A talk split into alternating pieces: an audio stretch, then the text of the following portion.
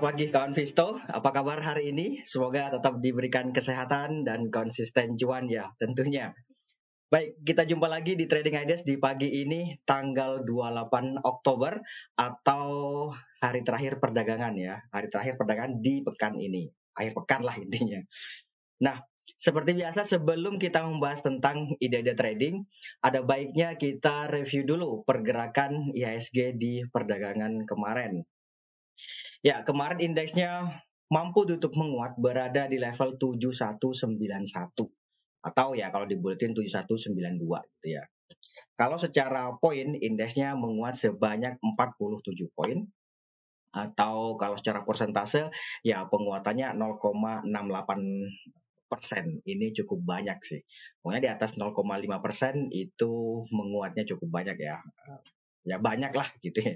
Kalau di bawah 0,5 itu masih bisa dibilang menguat terbatas. Tapi ini di bawah kemarin di bawah 0,5 persen. Ya, bagus sih. Apakah nanti akan berlanjut? Coba nanti kita lihat bareng-bareng.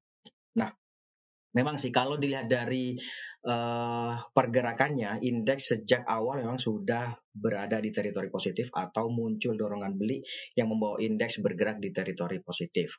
Akan tetapi sebenarnya itu tidak bertahan lama. Artinya muncul dorongan beli itu tidak bertahan lama. Setelah itu ya setengah jam uh, setengah jam bursa lah kalau tidak salah itu uh, muncul tekanan jual yang memaksa untuk menghambat laju penguatan indeks gitu sebagaimana tampak di gambar ya. Jadi mulai setengah sepuluhan lah kemarin itu tampaknya sudah mulai ada yang profit taking. Entah itu profit taking entah itu memang uh, apa namanya nggak pede gitu kan dengan pergerakan dengan penguatan indeks. Nah kemudian sampai dengan akhir sesi pertama sebenarnya indeks itu uh, apa lebih banyak didominasi oleh tekanan jual gitu ya. Meskipun sekali lagi, meskipun dia bergeraknya di teritori di teritori positif, akan tetapi sebenarnya tekanan jual lebih mendominasi di perdagangan kemarin pada sesi pertama, gitu ya.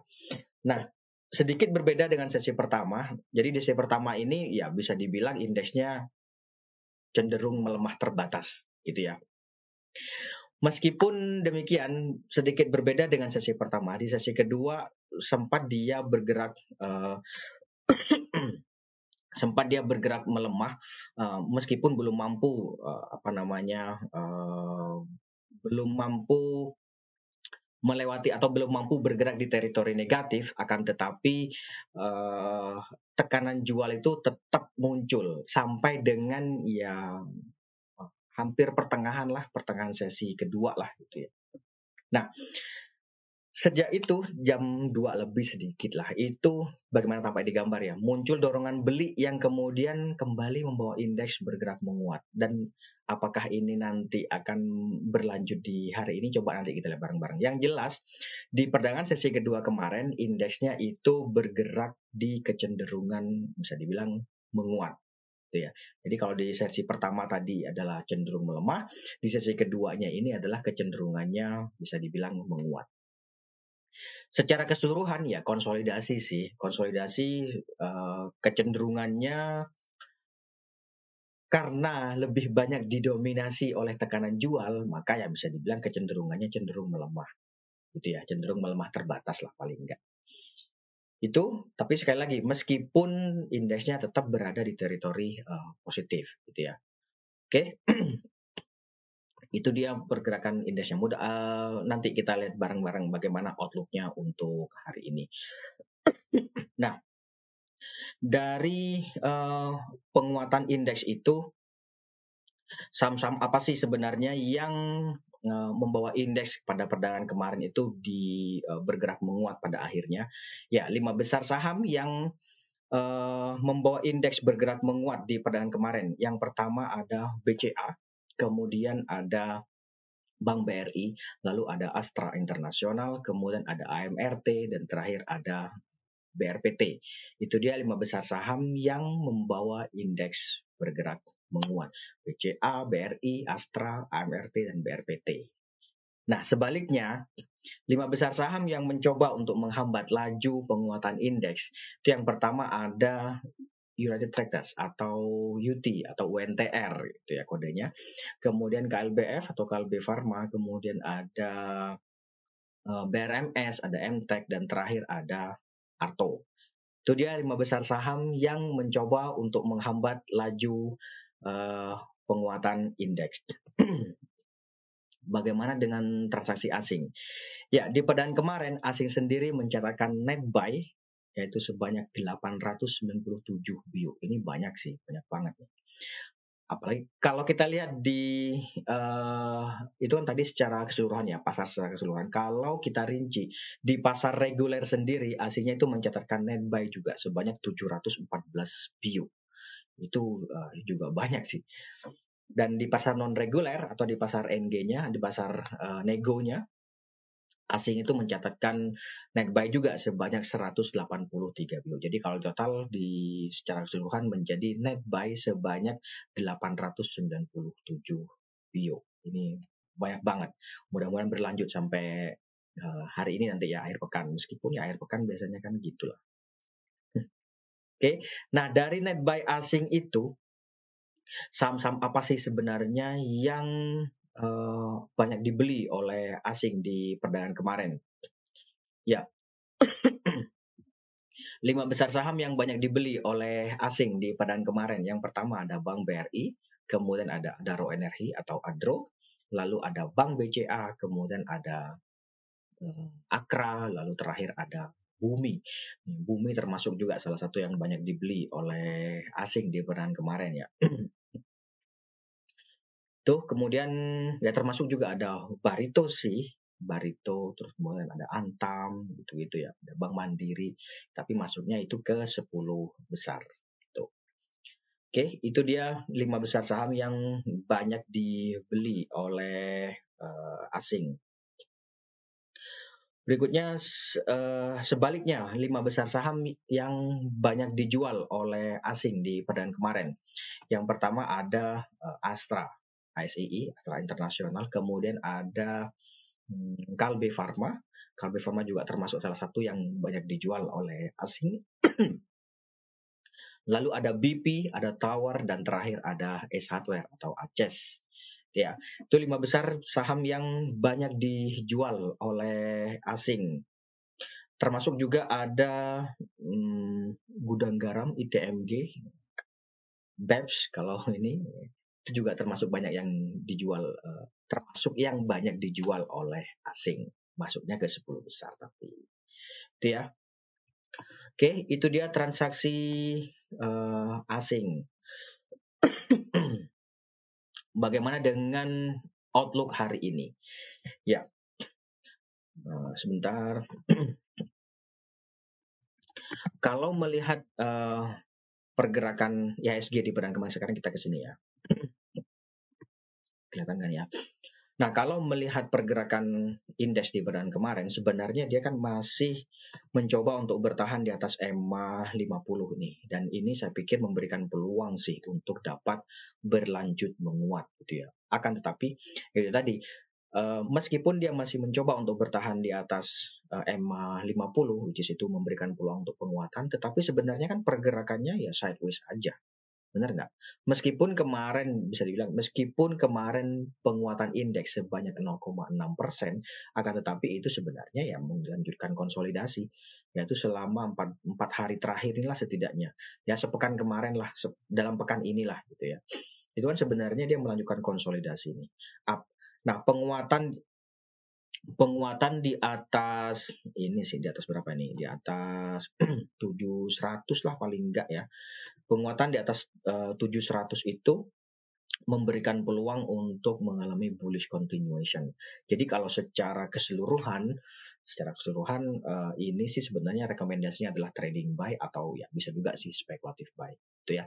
Hari ini sih diperkirakan akan kembali bergerak fluktuatif, tapi dan kecenderungannya uh, menguat terbatas gitu ya. Bisa saja memang di awal dibuka melemah, kemudian seiring dengan berjalannya waktu pelemahannya semakin menipis gitu ya.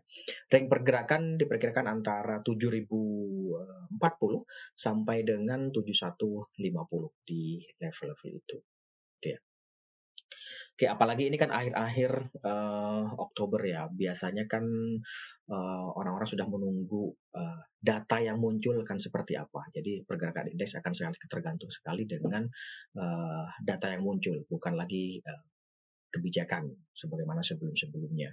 Dia, kalau misalkan uh, kemarin-kemarin tampaknya cukup banyak laporan keuangan atau data yang muncul bagus-bagus, akhirnya indeksnya bergerak menguat. Kurang lebih seperti itu. Oke, baik. Uh, itu dia untuk IHSG. Sekarang kita ke ide trading. Sebentar. Ide trading. Yang pertama ada Sebentar ya, saya lihat dulu. Ada tins. Oke, kita coba tins dulu. Sebentar. Ini dia tins. Saya gedein dulu. Ya, kalau melihat pergerakan ini, maka idealnya, bicara ideal ya, ini adalah buy on breakout. Yaitu di atas ini kawan. 1400 ya, betul. Di atas 1400 itu uh, buy on breakout. Tapi kalau misalnya saya mau trading buy, bisa nggak? Jadi kan 1370 ke 1400 itu kan lumayan gitu ya. Kalau memang mau demikian, ya asal mau aja take profit di 1400. Gitu sih, itu kuncinya. Jadi jangan sampai, uh, wah ini kan spreadnya lumayan nih dari 1370 ke 1400 gitu ya. Oke, trading buy 1370 eh, ambil, tetapi nggak mau lepas di 1400, akhirnya uh, bergerak turun gitu misalnya. Kan nggak sesuai dengan uh, plan yang ada, tidak sesuai dengan uh, rencana yang ada. Jadi kalau secara ideal maka ini sebenarnya adalah buy on breakout di atas 1400 ini dengan target take profitnya nanti di atas ini nih di 1435 sampai 1450-an lah situ ya. Tetapi memang ada peluang untuk kembali uji resist di 1400. Jadi misalnya mau trading buy asal di 1400 masih dinilai layak dan logis ya boleh saja sih gitu ya. Coba kita hitung kalau misalnya kita jual di 13 uh, 1400, belinya di 1370 sebenarnya kita untungnya berapa sih gitu ya. 2,1 persen kotor, 1,7 persen bersih. Cukup nggak kalau itu? Kalau cukup bolehlah trading buy, tapi kalau nggak mending buy on breakout gitu. Atau kemarin uh, kemarin saya sudah ikutan gitu ya. Misalnya saya dapat di harga 1350 uh, take profitnya di berapa. Nah, lihat hari ini kalau dia mampu bergerak di atas 1400 dengan ukuran volume yang tinggi tentunya, ya boleh saja di hold. Tapi kalau enggak, ada baiknya dipertimbangkan untuk take profit dulu. Amankan keuntungan gitu ya. Itu untuk memanfaatkan fluktuasi jangka pendek. Tapi kalau uh, view-nya adalah short to medium, coba kita lihat. Kalau view-nya short to medium, ya udah di hold aja. Boleh sih ini. Bahkan kalau view-nya short to medium artinya kan 2-3 bulan ke atas, ya speculative buy juga boleh sih. Tapi jangan jangan uh, speculative buy view-nya untuk 2-3 bulan ke depan, terus kemudian sekarang beli besok turun jadi deg-degan. Nggak gitu. ya. Oke, itu untuk tins. Kita lanjut. Ada uh, Amor. Waduh, Amor. Sebentar, sebentar. Sebentar ya, Amor. ini dia Amor. Kalau melihat pergerakannya, ini kan ya eh, volume sih sudah sudah muncul. Benar nggak nih? Volume kan sudah muncul nih. Tapi cenderungannya cenderung melemah. Gitu ya. Artinya apa? Ini pergerakannya relatif barbar. Jadi idealnya buy on breakout juga di atas 1085, 1085 gitu. Jadi misalnya hari ini dia bergerak menguat sampai di atas 1085, boleh ikutan masuk tapi nggak usah lama-lama, nggak usah terus uh, apa namanya nunggu jauh-jauh, mainnya nggak usah jauh-jauh dulu. Di sini aja dulu. Ini berapa nih? 11 Uh, 11.05 jadi dapat harga di katakanlah 10.90 11.05 boleh dipertimbangkan untuk take profit dulu, amkan keuntungan dulu. Karena ini trennya melemah. Kita lawan arus nih kalau mau maksain. Gitu ya. Tapi kalau saran saya sih mending ya cari saham yang lain dulu deh. Gitu. Tapi kalau mau maksain ya itu tadi 11.05 itu resisten level. Yang terdekatnya sih resistennya tentu yang ini ya tadi uh, berapa 10.85 di atasnya ada 11.05 gitu. kalau tren melemah ini ya apalagi tekanan jual terjadi kemarin masih ada potensi sih sebenarnya untuk bergerak melemah. Makanya kalau tertarik mending buy on breakout saja di atas 1085. Nanti target take profitnya nggak usah jauh-jauh. 1105 atau di atasnya ada 1120. Gitu. Nggak usah jauh-jauh dulu. Oke, itu untuk Amor. Kemudian berikutnya Suparma. SPMA. Nah, ini cukup menarik sih sebenarnya ya. Bentar. Nih. Kemarin dia bergerak di atas 440. Mencoba untuk mematahkan kecenderungan melemahnya nih. Ini kecenderungan melemah sudah terjadi sejak bulan April, kawan. April, Mei, Juni. Uh, kurang lebih ya 7 bulan ya. Kurang lebih 7 bulan. Kayak orang hamil aja. 7 bulan dan mencoba untuk mematahkan kecenderungan ini. Jadi kalau uh, bisa sih sebenarnya spekulatif buy bisa ya di 440 sampai 446 gitu lah. Tapi kalau mau relatif lebih confirm lagi ya di atas 450. Buy on breakout di atas 450. Nanti target take profitnya di berapa? Resisten terdekatnya sih di sini kawan. Ini di berapa ini? 462. 462 boleh dipertimbangkan untuk take profit gitu ya. Kemudian di atas 462 nah ini dia 476. 462, 476, kemudian di atasnya ada lagi 488. Tuh. Oke. Okay. Itu untuk uh, SPMA. Kelihatan kan ya? Tuh. Oke, okay, berikutnya. Setelah SPMA ada lagi Arto. Arto, man.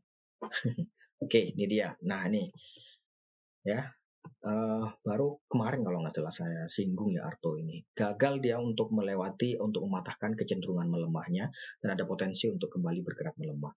Ya, sebagaimana saya sampaikan sebelum-sebelumnya juga, ini kenaikan harga tidak dibarengi dengan volume yang muncul, yang ada. Naik harganya naik, volumenya turun. Jadi harga kalau seperti ini nggak nyaman, gitu lah intinya. Sama kayak hubungan ya adalah nggak nyaman gitu katanya. Oke, kemudian terlebih lagi ini uh, stokastiknya juga tampaknya bearish crossover. Jadi saya pikir ada potensi masih untuk melanjutkan pelemahannya. Ada baiknya dipertimbangkan untuk buy on weakness saja, gitu ya. Jika tertarik dengan uh, Arto ini, atau uh, ya sekalian nanti di sini di atas ini kawan jauh sih 5750 kan jauh ya di atas 5750 gitu loh Oh. Nih.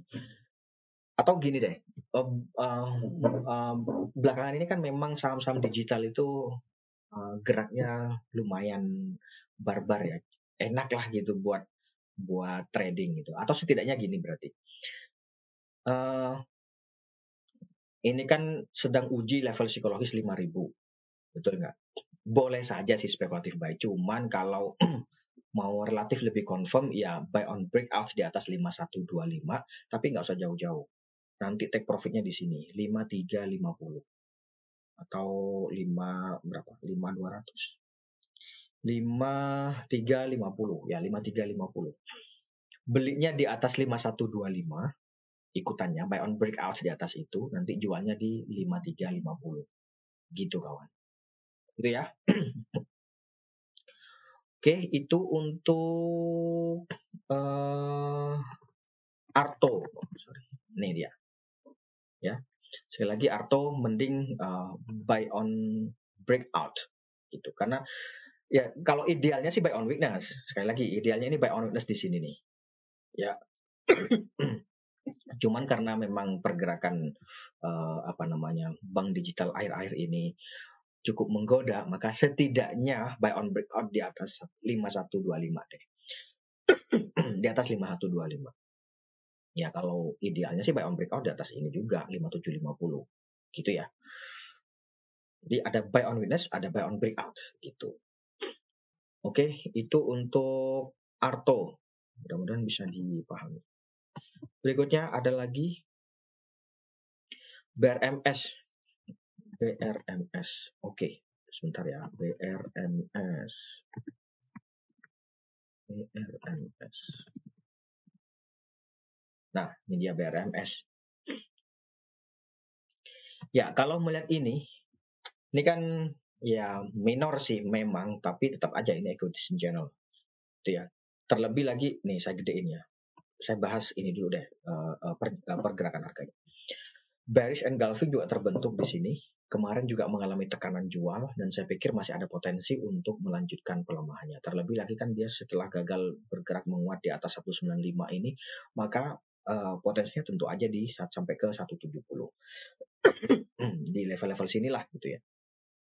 Jadi kalaupun mau buy on break, uh, kalaupun mau beli, mungkin ada bisa uh, bisa dipertimbangkan untuk buy on weakness di level-level sini sih, 6 uh, 170-an inilah.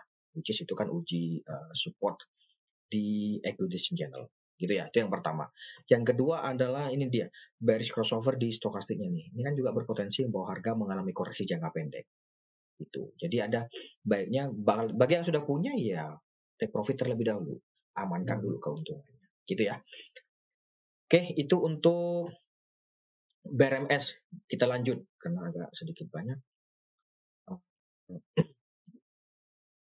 Goto. Oke, Goto. Ya, ini dia Goto. Memang Goto kemarin mampu untuk menguat ya. Hanya saja sempat sih bergerak mencoba untuk bergerak di atas level psikologis 200, hanya saja belum mampu. Jadi, kalaupun tertarik dengan Goto, buy on breakout di atas level psikologis 200 saya pikir cukup menarik. Nanti target take profitnya di sini kawan, nggak usah jauh-jauh, 212. Itu ya. 212 target take profitnya di situ dulu. Tuh. Kemudian stop lossnya ya di bawah 193 sih harusnya. Itu ya. Cuman kan kalau dapat harga di 205 di atas 20 eh di atas 200 jual 20 uh, satu di bawah 193 kan kejauhan ya bolehlah di bawah 195 boleh amankan keuntungan kalau harga berbalik, melemah di bawah itu gitu ya kalau dapat harga di atas uh, 200 Oke, itu untuk Goto kawan. Kita lanjut lagi. Ada Bumi. Bumi. Sebentar. Bumi. Ya, kalau melihat indikator yang ada, maka bumi ada potensi untuk mengalami uh, kecenderungan melemah atau terkoreksi terlebih dahulu, ya, bearish crossover di stokastiknya. Kemudian uh, menariknya adalah harganya ini dia justru mengalami konsolidasi dan mencoba untuk bertahan di atas 186 gitu. Jadi melihat seperti ini maka buy on witness tentu sudah sudah uh, karena ini juga konsolidasi kemudian ininya juga cenderung melemah tentu buy on witness masalahnya adalah buy on witnessnya di berapa kan kayak gitu biasanya nah support terdekat itu tadi 186 tapi menurut saya karena uh, sudah berapa hari ini dia diuji 186 terus kemudian ini ada potensi untuk mengalami koreksi. Jadi lihat dulu aja 186 ini kembali bertahan nggak? Kalau boleh ya oke okay sih. Tapi menurut saya sih mending buy on witnessnya di bawah 186 yaitu di kisaran di bawah 180 justru malah. 180 sampai ke sinilah satu berapa? 170-an ya 173 di bawah di level-level situlah di bawah. Atau yang kedua, yang kedua adalah buy on breakout yaitu di atas 196 ya di atas 200 lah sekalian gitu. Di atas level psikologis juga 200. Oke. Okay? Itu ya untuk bumi. kalau sudah untung ada baiknya pertimbangkan take profit dulu gitu. Nanti kalau ikut kalau naik nggak apa-apa ikutan lagi. Atau bisa cari saham yang lain gitu kan melihat seperti ini yang jelas ada potensi untuk mengalami koreksi jangka pendek. Oke, itu untuk bumi kawan. Berikutnya ada Adaro. Oke. Adaro. Nah, dia sebenarnya mengalami konsolidasi sih selama uh, berapa ini? Sebentar, nih, udah kurang lebih ya dua bulan terakhir lah gitu ya dan ada peluang sih untuk bergerak menguat ke 4090. Layak nggak? Kalau layak sih, kalau masih oh itu oke okay sih. Ya berarti trading buy. Boleh trading buy. Artinya pokoknya kalau trading buy itu uh, risknya, potensial risknya itu lebih besar dibandingkan dengan potensial return. Itu ya. Karena kan risknya kan sampai di bawah sini nih. Sampai di bawah 3800 sementara uh, apa namanya rewardnya itu yang terdekat yang 4090 memang sih cukup idealnya di sini di 4180-an untuk take profitnya gitu ya. Tapi kalau yang terdekat kan di sini 4080 ya jadi saya pikir 4090 lah. Bisa saja trading buy gitu. Oke okay? itu untuk adro. Masih ada lagi? Sebentar TB. Wow, oke okay, TB, TB, TB. Nah, ini dia TB. Ini relate batu bara ya. Nah, kalau melihat pergerakan ini, ini kan dia sedang uh, bergerak di atas 800, which is itu adalah uh, supportnya terdekat yaitu di 800. Jadi melihat tekanan jual yang terjadi di air-air perdagangan kemarin sebenarnya idealnya buy on witness. Cuman uh, ya buy on witness 800 sampai 815 lah. Boleh saja di situ. Dan bisa saja sih ini spekulatif buy. Coba saya kasih satu indikator dulu ya, ya inilah stok aja dah. Nah kayak gini. Peluangnya kan sebenarnya berarti kan ke sini. Benar nggak ke sini kawan. 890 cuman ya resisten level terdekatnya di sini. Di berapa ini? 850 jadi gini buy on weakness itu boleh 800 sampai 815 tapi kalau mau spekulatif buy uh, bisa sih 815 sampai 825 atau bagi kemarin yang sudah punya sudah ikutan katakanlah di 825 gitu bisa juga dipertimbangkan take profit 850 di sini kawan garis yang biru nih yang ini nih. Memang sih cukup ideal kan uh, take profitnya di sini. Benar gak? Di 890-an. Cuman menurut saya sih cukup dulu lah. Amankan keuntungan dulu. Jadi, nanti kalau uh, naik ya bisa aja ikutan lagi gitu. Oke, okay. itu untuk TB. Setelah itu ada lagi lanjut ada uh, uh, harum. Harum. Harum masih oke okay nih, masih oke okay nih. Ini bisa juga spekulatif buy, nanti targetnya di sini kawan. 1680 itu paling dekat. Cukup menarik nih harum nih. Ini boleh sih spekulatif buy uh, juga masih oke. Okay. Terakhir ya, Esraj. Esraj. Uh, sebentar. Si Siraj. Siraj. Wow. Ini biasanya sih ketika terjadi long white candle seperti ini akan mengalami pause. Ya, kalau open gap mending tunggu di bawah seperti biasa gitu. Oke, okay, ya trading buy boleh lah 300 nanti target take profitnya nggak usah jauh-jauh tapi tapi kalau misalnya turun sampai di bawah 276 ya mending amankan dulu lah entah itu modal entah itu keuntungannya amankan dulu. Gitu. Baik, saya pikir itu dulu kawan Visto untuk hari ini. Terima kasih atas kehadiran dan partisipasinya. Kita jumpa lagi di awal pekan depan. Tetap jaga kesehatan. Mohon maaf jika ada salah kata. Sekali lagi terima kasih. Selamat pagi. Salam investasiku for better tomorrow. For better tomorrow.